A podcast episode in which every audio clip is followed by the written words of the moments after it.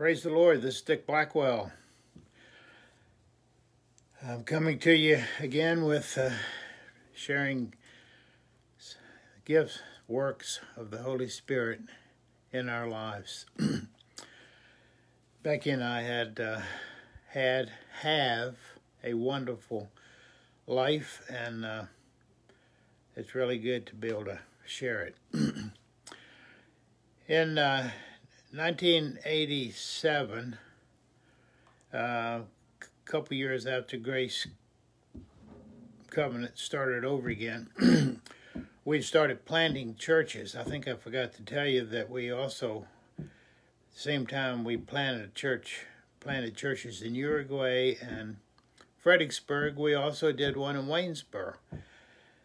That was a very good church. It's not presently uh, working under our oversight, but it was a, a good church for many years.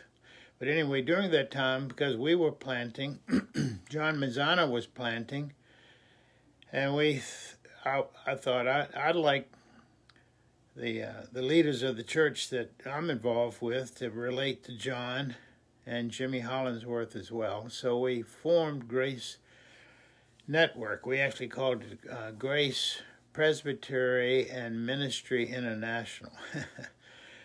Big title. And uh, it was it was formed to provide care, accountability, encouragement, training, and just overall support to the different churches. Uh, so John and Jimmy and I were the we call directors of the network, and at one time we had nearly 20 churches in it. They were all autonomous churches. We didn't control those churches or anything, but we supported them. And to be real honest, through the years, probably 10 or 12 of them might have dissolved had we not been there to help them through problems. We helped with ordination and and uh, and teachings. Um, we met monthly with the pastors and sometimes their wives, and it's going very well. Jimmy finally had to stop because of of uh, s- some physical problems and uh, Jack Robleski came on as an elder. I've had a lot of um, pollen sauna stuff, so sorry about that. Uh, Grubby, Jack Robleski, we call Grubby, came on as a director. And uh, so we were, we were going well, and um, we had a conference we, we did well for a long time, and then we seemed to lose direction. um, Jimmy had stopped, John Manzano pulled back, and Grubby and I were doing things. and we had a conference in uh, um, Virginia Beach. And one of Grubby's friends, who he'd had several times to be with us. Uh, Stuart Bell was the speaker. And to be really honest, I think we were thinking of just dissolving the network. uh, I'm not sure what the huge problem was, but we just lost direction. Anyway, that conference, Stuart Bell talked. It was interesting. Stuart was from uh, the east side of England, uh, and we were on uh, at Virginia Beach, and that's the ships that came from England left from the east side. Um, just the kind of a connection. Anyway, Stuart said he was going to have a conference in uh, April that year, and uh, when the, the, some of us men were together, we said, let's go to the conference. It would be kind of like our the last thing we do together. Let's let's all go to the conference. So about 15 of us left and went to the conference. Uh, some of the wives even went, and uh, the conference was in uh, a place called Swanwick, which was a, a, conference center. And so we uh, we had, you know, you all stayed there. We had meals together. And uh, one of the first meetings, uh, a lady gave a prophecy, and it was from um, Shakespeare, um, Julius Caesar, um, his play, and uh, it went like this. I'm going to read it because I don't have it memorized. there is a tide in the affairs of men, which, taken at the flood, leads on to fortune. Amid it, all the voyage of their life is bound in the shallows and in miseries. On such a full sea are we now to afloat, and we must take the current when it serves or lose our ventures. And when we heard that word, we felt like God said to us, take, you know, go with the tide, take off. It revived our network. We had, we, it's, it was like a word directly to us. Um, I think about from uh, Isaiah 55. It said, "Seek, seek the Lord while He uh, may be found. Call upon Him while He's near." And it felt like He, He was calling us, or He was near to us. Move out. that was Priscilla Reid who uh, gave that word. She didn't know us. She didn't know anything about us.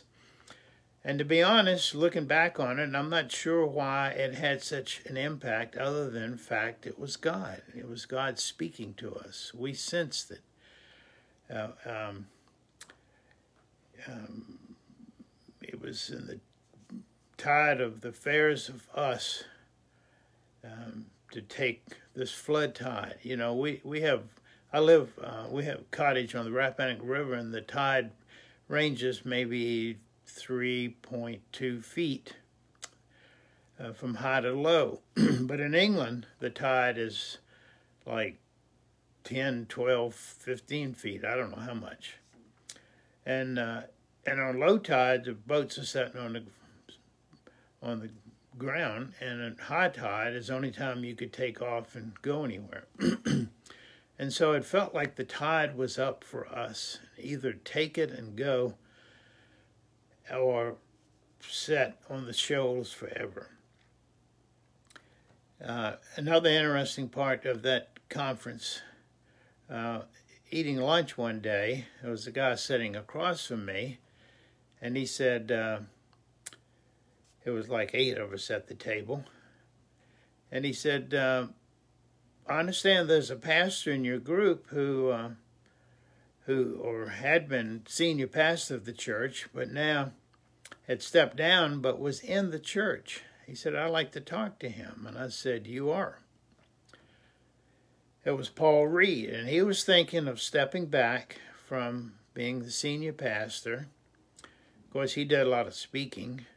He had another uh, uh, thing to do, but he was like, What's it like to step back and stay in your own church. So we talked several times while I was there and became good friends. And uh, those of you who are in and around Grace Covenant Church and even um, people who were part of the network or related know what a great thing that was for us meeting Paul and Priscilla Reid, how much they have been part of our network, part of my life, Becky's, and part of many others. So many people have been blessed. So just another interesting thing where, where um, connections, Grubby's connection to Stuart Bell and Stuart Bell to Paul and Priscilla Reid, and then to us.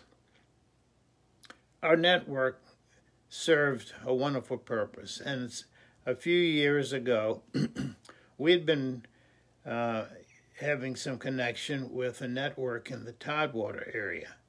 Um, it's called uh, New Life. And uh, we got to know Stuart Bell. No, it's not. Dan Backens and uh, and others, and there was a good good connection. We felt like we were we were connected together in different ways, and we did things. And the more we did things, the more I felt that uh, we should be together. And John and I were getting older. Um, Grubby didn't want to lead it by himself. And so we thought, prayed about it, and anyway, the, uh, the two networks merged together um, about two years ago. Unfortunately, some of the churches in the Grace Network decided not to go with the new network. Uh, but most of the churches did, and uh, it's continued to serve and minister uh, like we had at Grace Network. Um, it's important that churches be connected. I, I believe in churches being autonomous uh, with their own rule, but churches can have problems. Churches need support. Um, just as individuals need to be connected together for support, encouragement, and following after God, so do churches. Um, sometimes there are problems. Sometimes a group of churches can provide training and teaching. One church may have um, a good understanding of a certain way to do things and can share it with another church. Um, it's just important to be connected together. And so uh, the Lord blessed us with many years in our Grace Network and now with, with the network we call One Focus. Um, I love you. This is the day the Lord has made. We will rejoice and be glad in it. Just an interesting note. Um, I was going through some things this morning and I found my notes from the uh, first time I went to Fredericksburg on a Thursday night. It happened to be exactly 10 years from the time that we had our first service in Harrisonburg. I found my notes and uh, of what I said that night and also of the plans of how to uh, start the church in Fredericksburg. Um, interesting. I'm enjoying being sharing these things with you. I remember the only problem is I wake up about three in the morning and all I think about are these things. God brings even to my memory things I hadn't remembered before that I'm going to be talking about. Uh, it's a special time for me. I pray it is meaningful for you as well. God bless. Have a good day. Lord willing, I'll see you tomorrow.